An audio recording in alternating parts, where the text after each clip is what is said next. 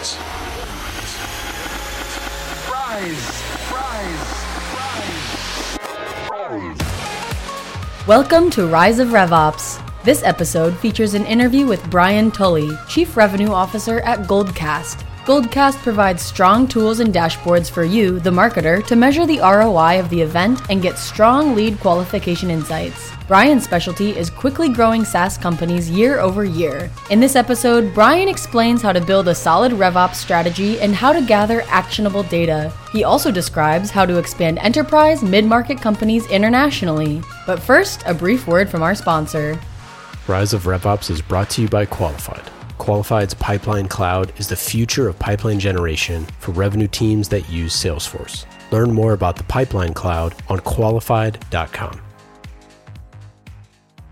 Welcome to Rise of RevOps. I'm Ian Faison, CEO of Caspian Studios, and today I am joined by a special guest. Brian, how are you? Very good. Thank you very much for having me here. Excited to have you on the on the show. Excited to chat RevOps as always. Talk about Goldcast. We're going to talk about webinars and events and all the cool stuff that y'all are doing. Uh, this show is always brought to you by the good people Qualified. You can go to qualified.com to learn more. Turn your website into a sales machine. Lots of love and exciting uh, uh, RevOps stuff here for today. Wonderful team. What was your first job in revenue? First job in revenue, I'm actually going to say investment banking. Mm. My first job in revenue, uh, investment banking is just glorified sales. So right. Lehman Brothers, Gleason out west, you know, selling billion dollar bond offerings, and then uh, basically went startup with a company called TaxStream, a bootstrap. Just two of my friends and an accountant, we got together. And at that role, I was in charge of sales, customer success, support, basically everything but product and dev. And flash forward to today, what does it mean to be CRO of Goldcast? Flash forward to today, CRO of Goldcast.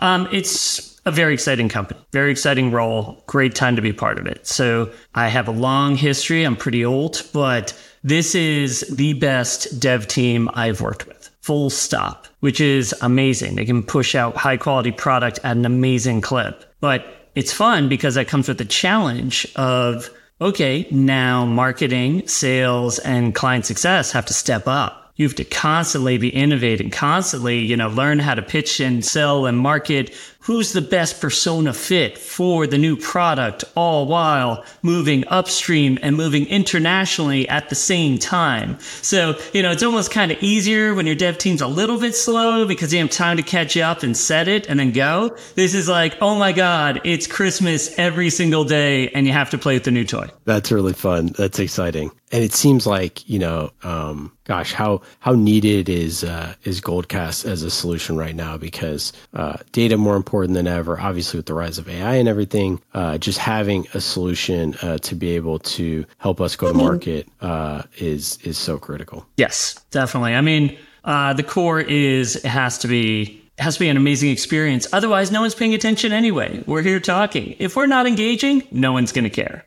Um, the second is it has to be easy. Otherwise, no one wants to do it. And then the third is you have to rely on it because if it doesn't work, then you're going to be scared and it adds a lot of stress. So those are the basics. And then you get into repeatable so that you can do things once, keep it going forever. You get AI snippets, you know, 15 second, 30 seconds right out of the box afterwards, and you get to edit it. And you have an event hub so the content lasts forever. So 10 years down the road, someone can watch this glorious uh, discussion and glean some knowledge. And what's your RevOps strategy? RevOps strategy um, aligns with the business strategy. So hmm. I always start with what is the business goals? What did the executive sign off with? Once you have that, you say, okay, what do we currently have in place? And then what do we need to add to get there? And I actually like to start with an Excel spreadsheet of just what is the forecast of uh, traffic to our web page, to the amount of uh, leads we're going to get inbound, to the conversion of those leads, outbound prospecting, how many BDRs do we have, where are we going,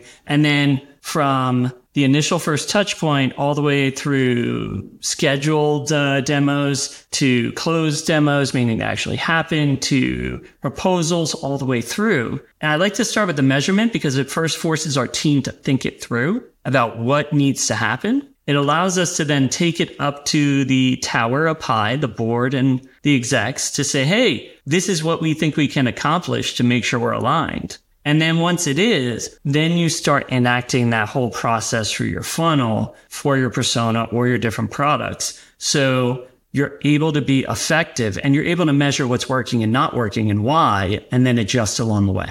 Tell me about uh, the first six months in the role. What, what what did you learn? I gave them a product vision for a year and a half, and they basically accomplished it in seven months. So I needed to recalibrate my mindset for the speed of which this can actually happen. Once I got over that, it was a couple core things, you know, pretty standard. Uh, persona. Who's your real ICP? Because any startup, especially when you're, you know, founders and you get to a certain size and you could still be like 10, 20, 50 uh, million ARR, you're just excited that people want to buy your software and you say yes to everybody and they all flood in and it's fantastic and you go, yay, results are good.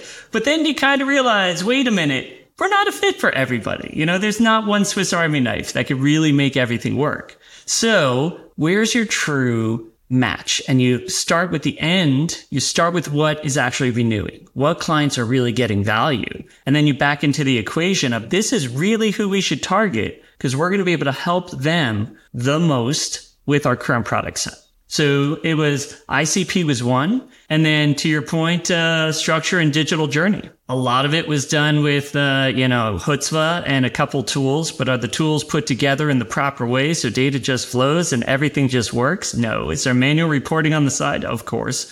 So because of that, you know, okay, we need to create the proper structure in order to support our clients, our real ICP effectively. So that was one, the people and the process. But then, okay, now that we have the people and the process, we have 16 different tools, which I'm happy to list off. These all have to work in harmony and we need to reduce the seepage of data and time along the way so that our clients can truly have a magical experience and our employees also enjoy their jobs better. I love that. All right, let's get to our first segment, Rev Obstacles, where we talk about the tough parts about Rev Ops. Obstacle, obstacle. An obstacle to what? There's your obstacle!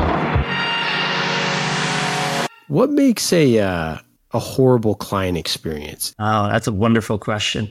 Uh, my first is always looking at Comcast. Comcast once got a score, a client success score, worse than the IRS. Now, if you think that you could do worse than the IRS, that's like the pinnacle of being awful. So, directly answering your question, ask the customer 15 times for the same information. Ask them for their name and their profile and what do they care about and what's their use case when the BDR has already said it and not documented it. The AE got it but didn't transfer it to onboarding. Onboarding didn't transfer it to the CSM. CSM doesn't transfer it to support. So when they call and they have a challenge, support's like, hi, who are you? What is your name? What is your event type in Goldcast or something? Like it's just miserable. And by that point, even a core advocate is pulling out their hair saying, you do not care about me. So I would say the first thing is when you get imp- information, make sure that that RevOps flow is documenting it and making sure that's in the right places for the right teams in the right systems. And if you just do that, clients will at least feel you're listening to them. Clients will feel like you care about them. And that goes a long way before you even really start your journey. Part of that is not gathering the proper information in the first place. All throughout that journey from BDR to AE, marketing, BDR, uh, AE, uh, client success, uh, onboarding, support, are always amazing opportunities to gather the proper qualifying questions to make sure, wait a minute, are you a fit or not? You know, from the sales side. Once you're a fit or not and they're properly stored, then you go into, okay, well, is it documented in a project plan? Is it documented in a place where it is very clear to the client and you that this is what you're agreeing to when they sign that little piece of paper with a number on it? Mm-hmm. And then your onboarding team can take that and go, okay, I'm going to follow that plan that we talked about. And if I do that, we should be in alignment and be successful. And then that needs to be documented so the CSM and support, no, wait a minute, we did this thing for you. Now you're talking about something different. Let's go from there instead of just rehashing or misaligned expectations. And that's really what cross causes a lot of friction in the entire journey and drives clients up a wall. Those two put together. So who do you think should own that? Like what is RevOps' role in that um, in that process? I think RevOps owns the execution strategy of that and facilitates the entire journey for sales, for um, CS, and for marketing. So once RevOps understands the strategy, it's essential to understand the strategy and the goals, what they want to accomplish, outlines who's involved in the process internally and from the client, and then at each step understands what needs to be collected and why, then they basically give whether it's the Salesforce form, the Salesforce fields, but then that feeds over automatically to Catalyst or Monday or some of the other tools. And then it feeds over to Zendesk. So Zendesk has the profile right there. Like that's how RevOps materially reduces costs because it's not just wasted hours enhances revenue because there's not drop leads and the stuff that closes is actually a better fit. And because it's a better fit, you're going to have higher retention. So I really see RevOps as the facilitator and the strategic partner of all three of those divisions to make it successful. How does a company go from mid market to enterprise effectively? I mean, this is one of the big rev obstacles that's that's out there in in any format because it's so hard and so many people are trying to do it. Yep. And I think some of it is a lot of people have only seen one side or the other. So right. you've only worked in small companies. So you know how a small company works. And I can talk to you and go, hey, and I understand you. And other people have worked at really big companies and really big companies have really different problems. But, you know, they understand what that is. I think my advantage is I've actually done both. I've worked for very big companies, very small companies. I grew a company from zero to half a billion dollars. So I saw the journey all along the way. And what that does, it allows me to sit down with a team that's really good at doing mid small market and saying, okay, first, let's educate. This is what enterprise means. And I'll, I'll back up a step normally the founders that I talk to uh, hear enterprise like we're gonna go enterprise because they have really big dollar figures. Yeah, I like big dollar figure deals, and that's how we're gonna move the needle, and it's yay, very exciting. But I have no idea what that entails. You're going to have a longer deal cycle. It's going to be a six month to a year deal cycle, not a, you know, one to two months you're going to have to invest in product improvements or product changes to specifically address enterprise. And that focuses on non redundancy and templates and making things easy and lockdown and security and compliance, you know, to a much greater extent than you see in small market. Founders need to know that. People who really are going to go on this journey need to at least grab an expert or get a course or understand what enterprise really means and what they need, then you can build the journey and the path. And then you need sign off from the board and from execs so that you get the proper investment of time and resources to have that year period. Otherwise, you could be like, we're going to do enterprise. And then they go four months and they're like, oh my God, we don't have any enterprise clients. Cancel the whole initiative. We're going to move on and do something else. Well, it, did it work or did it not work? You don't know yet. I mean, you have to at least do one full budget cycle, right? Like if it's something that's like a net new, so like this is with us with Caspian, when we go to a company and we're selling to an enterprise company and they go, okay, well, we have X amount of marketing dollars. We could like use some discretionary budget on this thing, but ultimately like we got to budget this. So like we just have to look at 2024. Like this just, this chunk of money doesn't exist. So yes. like if, if we were to be selling there and we're like, well, it didn't work, you know, it's, yeah, we got all these leads, but nobody closed. And it's like, yeah, well, they haven't even budgeted it once. And then that person comes back around, you know, in, in January 1st and they're like, yep, got it budgeted, ready to rock, you know? So I'll give you the flaw and then I'll give you the right way to do it. The flaw that I see over and over again is some execs or uh, finance creates a top down model of like, I'm going to hire three executive reps and three executive reps are going to bring in $2 million by the end of the year. Great. You know, $2 million.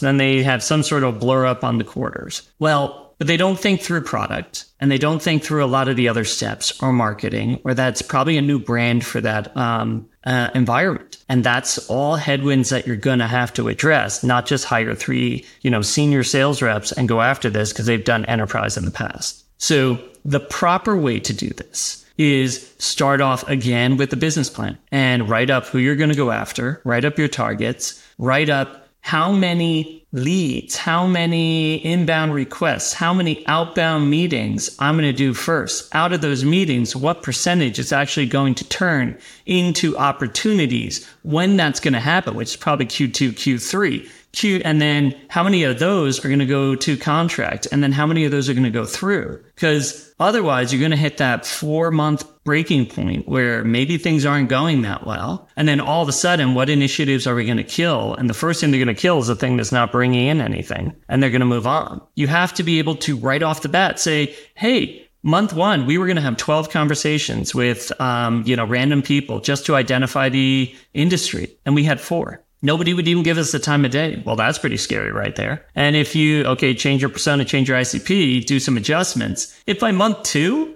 you're not getting it, by month three, you didn't get those, then you can actually make a legitimate, okay, are we even a fit? We need to do a market study about what's happening. What do they care about? What are their value props? You know, are we even in the zone with our current product and software suite, uh, service offering to address any of those? And do we need to change our messaging? Or maybe you do have to kill it in month four, but it's an educated decision. And if it's happening and you're on trend and okay, I had the meetings and the meetings turn into two opportunities and two opportunities of that, when there's that panic moment, we need to kill something. You're like, we are actually on track for that $2 million over here. And here's the proof of it. And that's what a lot of sales, marketing, CS, especially first time journey, if they've never done this before, don't have to prove it to get to that nirvana state. And how do you know? How do you know it is working? You know it's working by tracking on a weekly basis. You know what was supposed to happen, what is not happening. On a monthly basis, you do a real review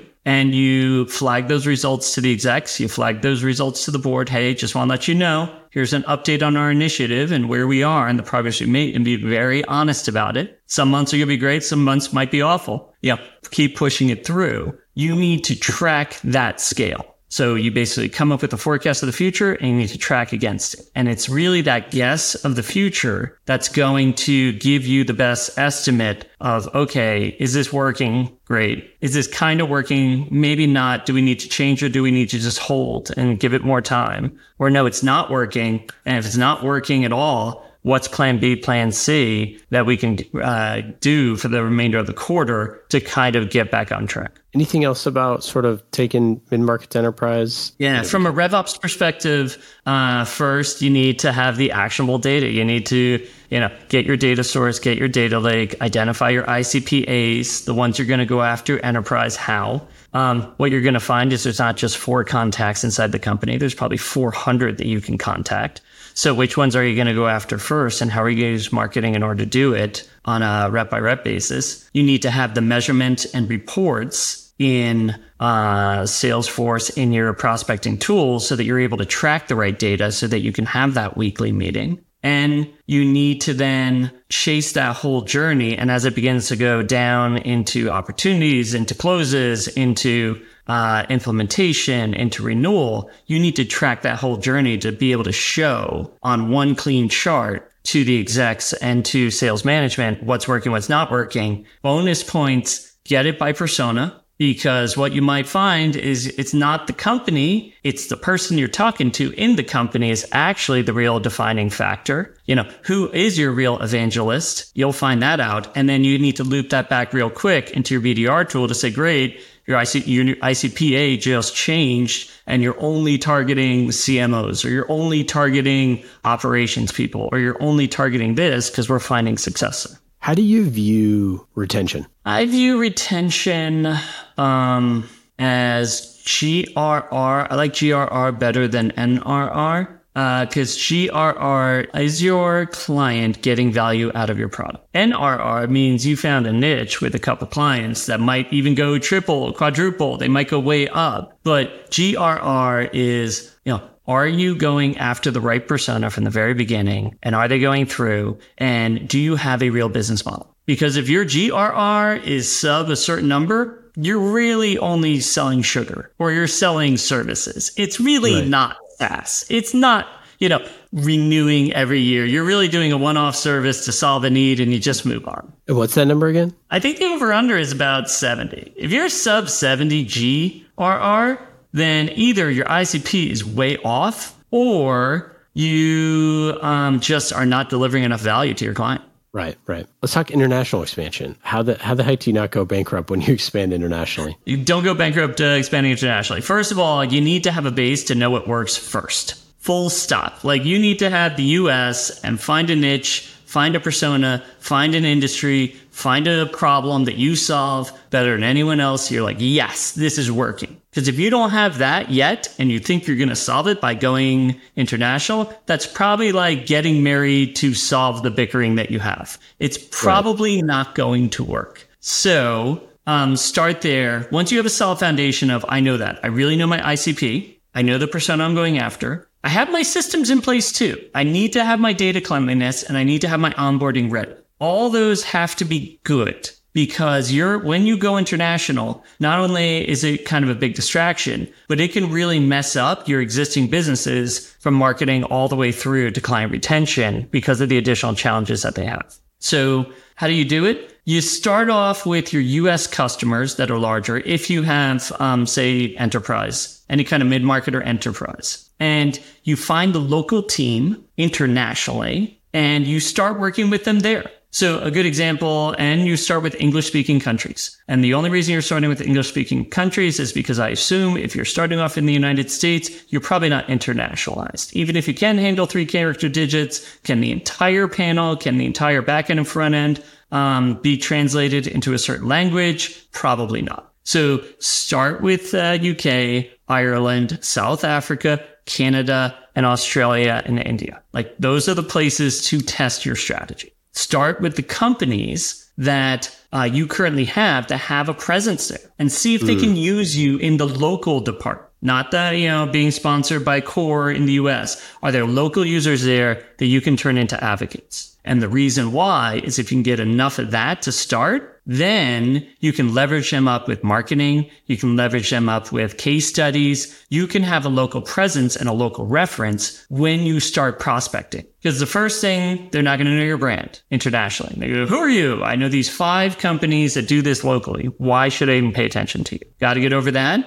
That means your ICP and your core messaging have to be pretty sound. Great. Now that that's sound, they're going to go, okay, prove it and prove that you can do the support for me. I'm six hours off. I'm nine hours off. Prove to me that I'm not going to be screwed when I have this challenge moment. And you can do that. You have to be Right. able to map out the implementation and you have to be able to map out the support. And this is part of the go to market. Like before you even go there, don't even go there unless you figured this out. Because if you're trying to make it up on the fly, it's going to be pretty wonky. And then finally, now that I have that, they're going to be like, name anyone else who have used you they, because people rarely want to be the first in their country to use your product. And that's where you pull like, oh my gosh, I know Ian and Ian's in, uh, you know, this company and he is amazing. You should talk to that person. And that gives you the pseudo presence to get into, um, UK and really land your first true native UK Ireland client. And then you start building your base that way. That's kind of the magic recipe for success. And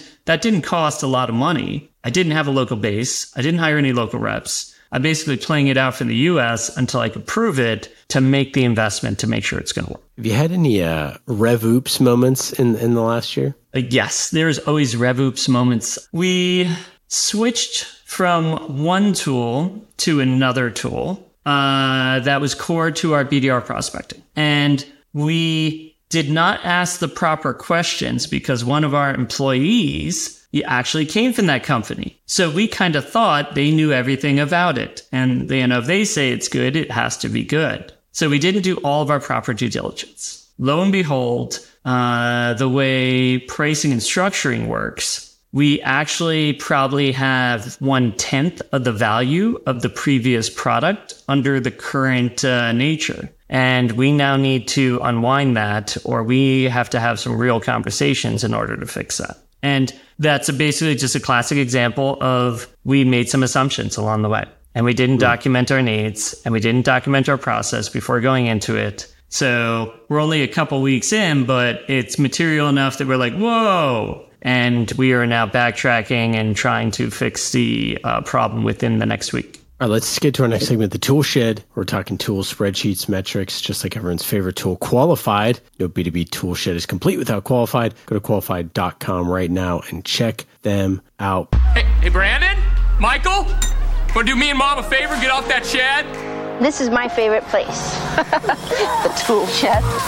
Get off the shed! Brian, what is in your tool shed? Ah, so we have about 20 different tools that we use, which to me is always kind of fun because I remember the good old days when you probably had a CRM and, you know, a marketing platform and that was basically all you were using. So, uh, Salesforce, Gong, Sendoso, HubSpot, Zoom, and Goldcast are our primary tools. Um, straight up. Uh, Gong is definitely probably one of the sweet spots of what we have. Uh, they actually have, we use it for product marketing. We use it for product management. We use it to uh, keep execs and the board in, involved. We use it with clients, constantly sending them their own calls and snippets of calls about what's important. Um, in addition to that, we have Champify uh, for job change software. That's pretty cool. Uh, we use Outreach for email and phone. We use LeadIQ for email addresses and phone numbers, Sales Navigator to filter job titles. So we're basically trying to use as many tools as possible to automate um, the BDR search function so that they could be more effective and contact as many of our ICPAs as possible. And then, of course, we have Catalyst on the back end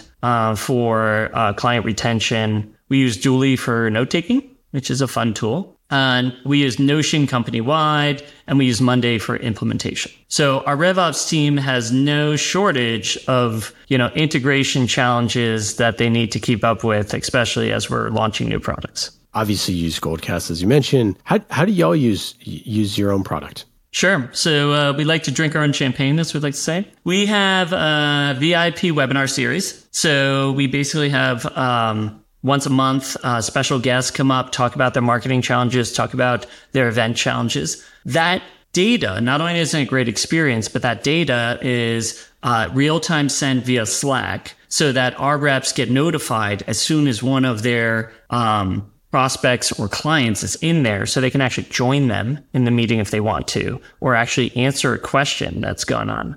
Uh, in addition to that, uh, the data gets automatically transferred into Salesforce so that uh, you can personalize the outbound back with a notification. Um, and we also get 15 second, 30 second snippets about eh, 20 to an hour after the video. So most people will send the one hour webinar. Oh, you missed the webinar. Here's a one hour webinar. I don't know anybody who's ever watched uh, a recorded hour webinar, you know, at normal speed, maybe at like a five times speed, but normal speed all the way through. This way you can be like, look, here are two clips that you care about, about this very specific thing. We also do this for live events or temple events. Gotta love drinking your own champagne. Uh, it's a part of every modern uh, marketer's toolshed, that's for sure. What metrics matter to you? From a top side perspective, GRR and RR new business, of course. But just as important is CAC and cash burn. So you can close as many clients as you want, and that's amazing. You can make tens of hundreds of millions of dollars.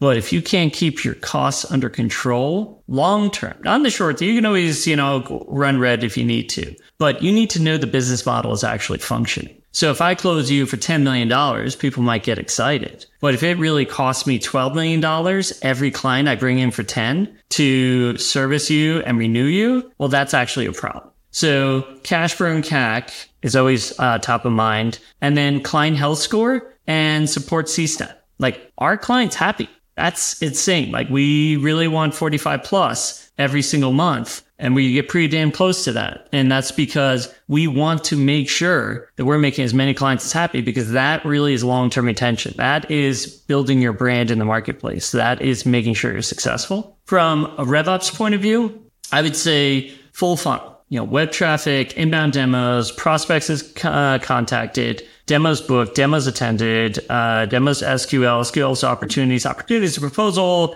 you know, close the loss, close one. By persona, by industry, by revenue, by employee count. you need to have those four attached to that data because then you can immediately address questions when someone's like, "Oh my god, why is retention bad?" Well, maybe retention's only bad in this one area, and that's probably an area we shouldn't be there in the first place. Or, you know, "Oh my god, we just closed this amazing deals." Well, what's the profile of that deal that we should now make our ICPA or really focus our BDR team and marketing on? Uh, you need that other data. You know, is thousand your sweet spot of employees or 10,000 or, you know, is it 200 or 50? You know, having that data appended to all of the things I just listed really make it sing and enable the entire business to become a lot stronger. Uh, for retention, it's QBRs completed.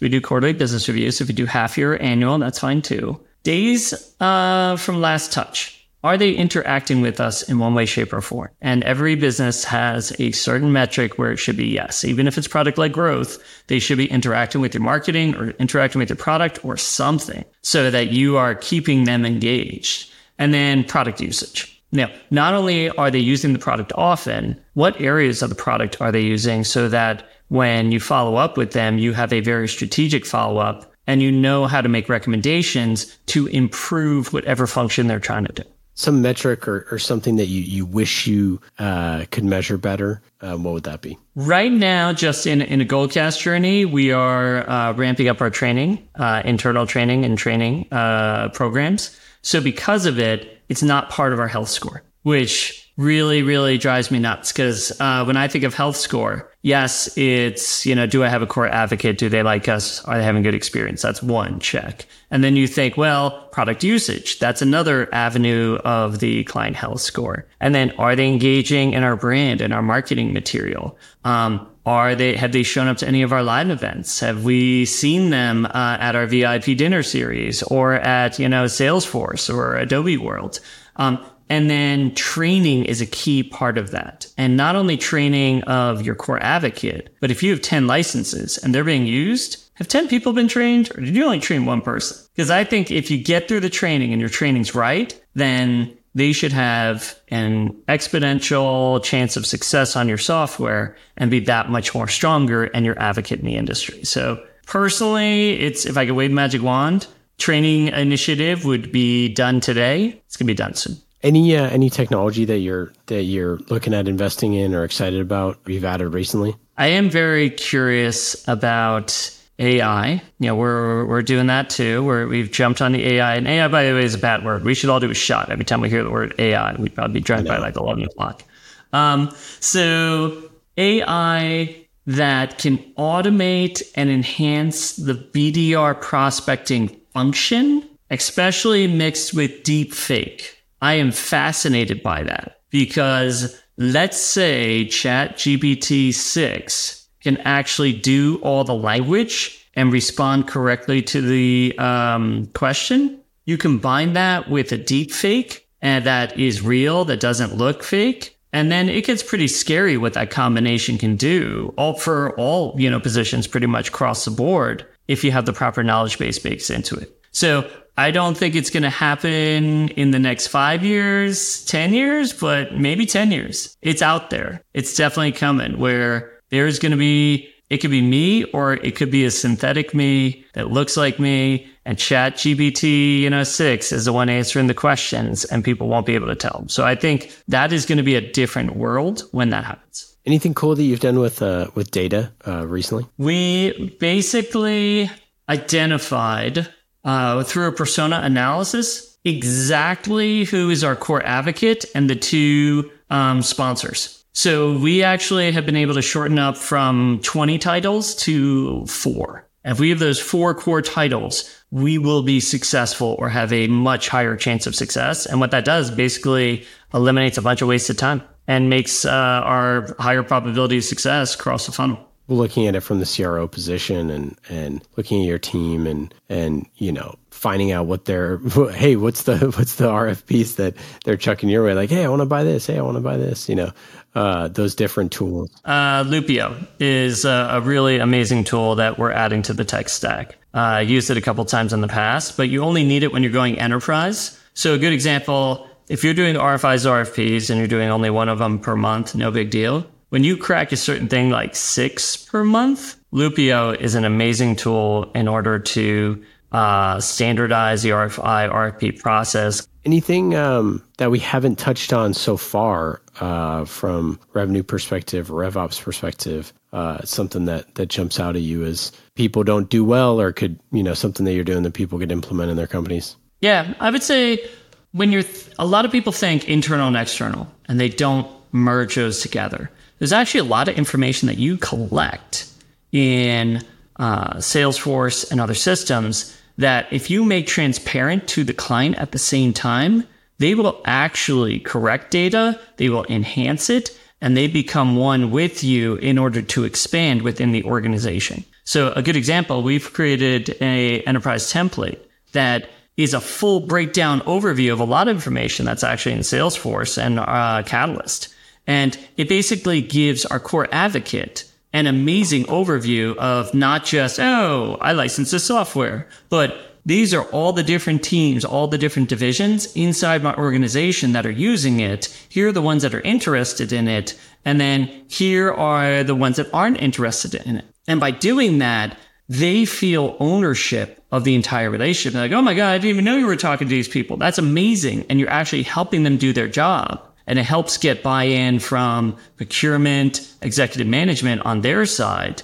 There's no additional work if you do it right and you set up the reports. But a lot of people think, okay, I have my data and then they have their data. And by merging it together and figuring out the right proof points to like show to them, you can really build an amazing amount of points and expand relationships. At previous companies, uh, uh, a marketing company expanded a relationship from 15,000 to over a million dollars using that technique for Amazon. All right, let's get to our final segment. Quick hits. These are quick questions and quick answers. Brian, are you ready? All right, all right, all right. Let's do it.